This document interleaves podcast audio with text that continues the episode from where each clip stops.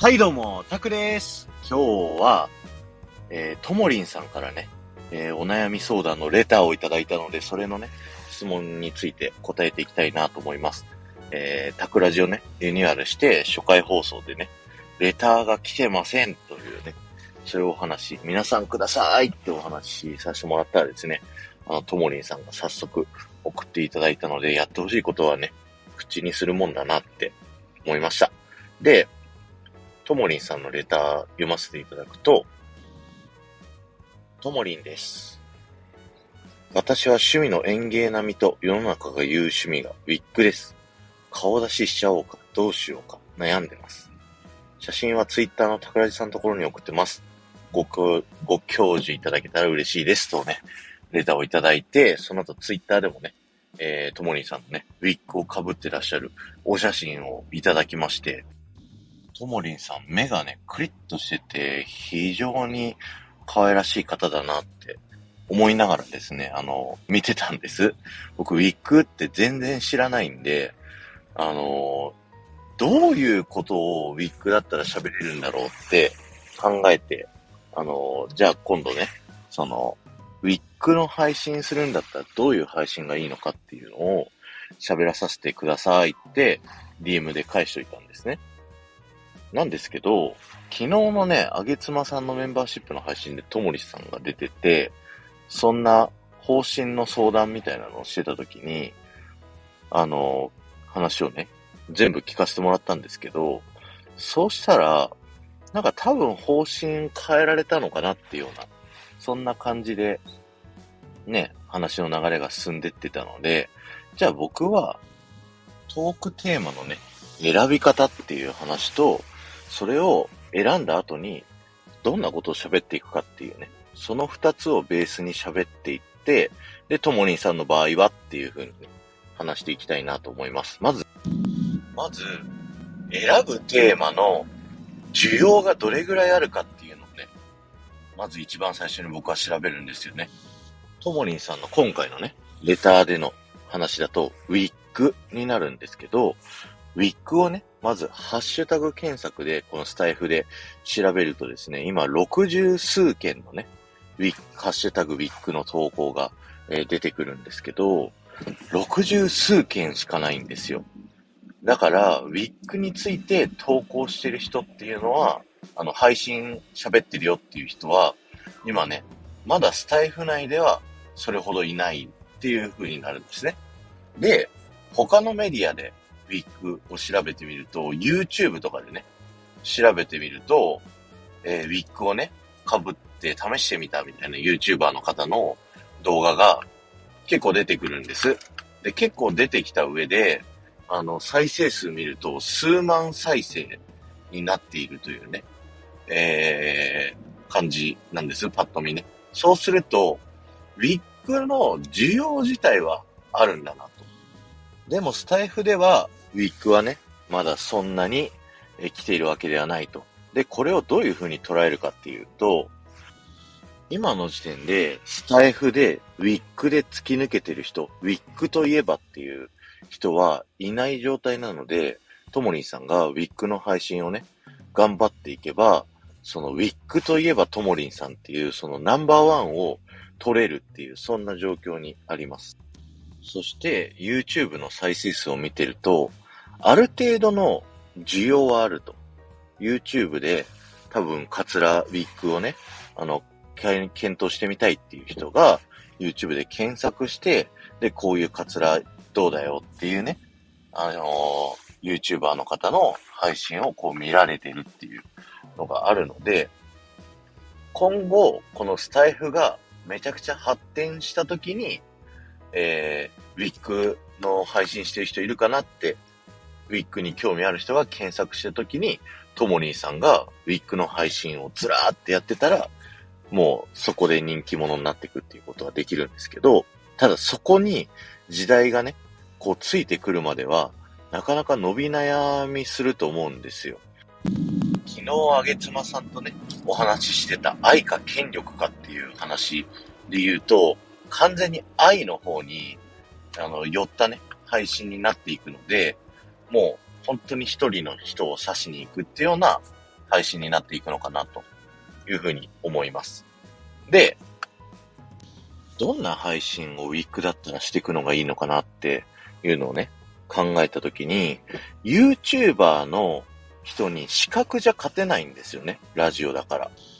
で、押し出していくべきはですね、ともりんさんの、そのウィッグを被った時の気持ちの部分。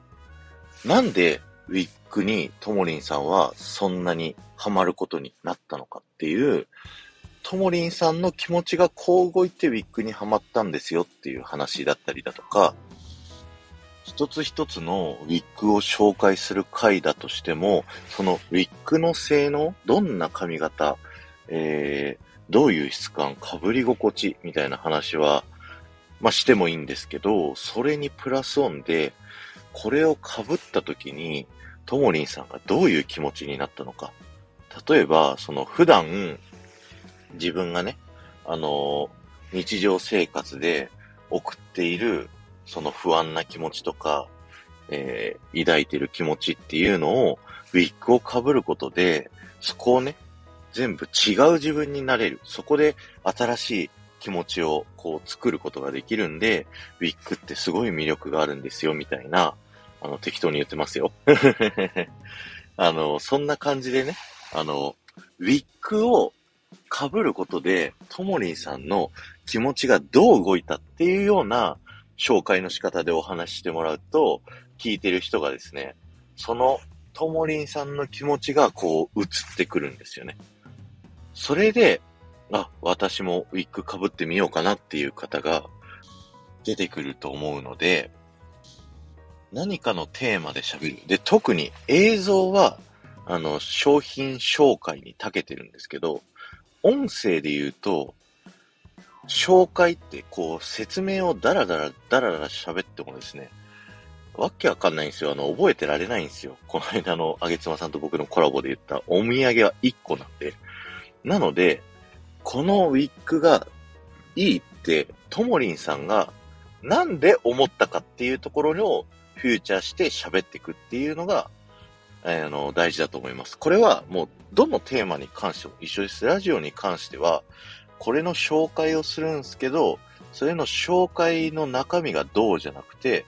そこであなたの感情がどう動いたかっていう風な説明の仕方っていうのが非常に大事になってくると僕は思ってます。そう。でね、つらつらとウィッグ配信するんだったら、えー、まあ、まずウィッグかどうかっていうテーマ選びと、もしするんだったらこういう配信っていう話をこれまでさせてもらって、で、昨日のね、あげつまさんと、えー、ともりんさんの話を聞くと、まあ、多分ね、ウィッグじゃないっていうね、結論になってたと思うんです。で、そこで言ってた、あのー、愛か権力かっていう話で、ともりんさんの場合は、まあ、権力、要は配信の影響力っていうのを重視していきたいんだっていうね、そういったお話をされてたと思うんですけど、僕が思う、まあちょっとあげつまさんとね、あのー、意見が違うところになってきちゃうんですけど、権力が欲しい方でも、ラジオの場合は、愛で攻めていった方がいいと思うんですよね。権力ってどれだけたくさんの人に影響を与えれるかって、こう、規模のね、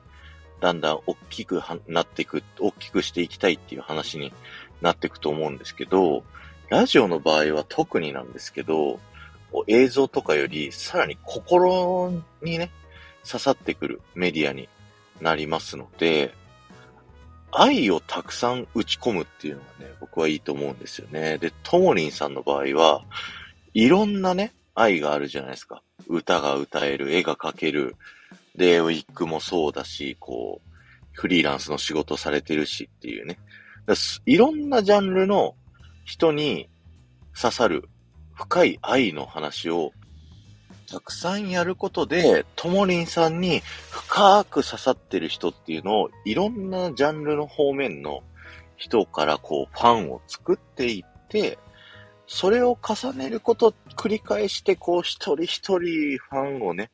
作っていって、それがたくさんできて、権力になるっていう風に、僕はね、ラジオの場合は特にそうだと思うんです。それが、前も、あの、ゴリアスさんとのコラボで話した、えっ、と、プロのラジオパーソナリティの方でも、あの、ファンの人をね、作り方としては、一人一人にこう、刺していく。一人一人と向き合っていくっていうことをやられているので、僕たちもね、そういった配信をね、やっていかなきゃいけないんじゃないかなと思いました。ということで、ともりさんいかがだったでしょうか？今日はテーマの選び方、そしてそのテーマの話し方、そして最後にね、あのー、愛の大事さっていうのかな。その3つのお話をさせていただきました。今日は終わりです。ありがとうございました。この配信が面白いと思った方はですね、ぜひいいねやコメント、レターを、えー、よろしくお願いします。そして前回の配信から今回の配信まででコメントいただきた方のお名前をお呼びしたいと思います。リボンちゃん、サイママさん、サエさん、おたぬき様、ユアンさん、えー、ありがとうございました。まあ、なんだかんだね、あの、ともりんさん自分を持ってる方なので、もうありのままにね、自分のやりたいことを喋っていけば、だんだんファンがね、増えていくと思いますよ。あの、あだこうだ脳書き垂れましたけど、もう自分が続けたい、あの、自分がやりたい、自分の熱い思いをあの、届けていくっていう配信をやっていれば、ファンの人って増えていくと思いますんで、あの、頑張ってください。あの、僕もね、一緒に頑張っていきたいなと思います。ではまた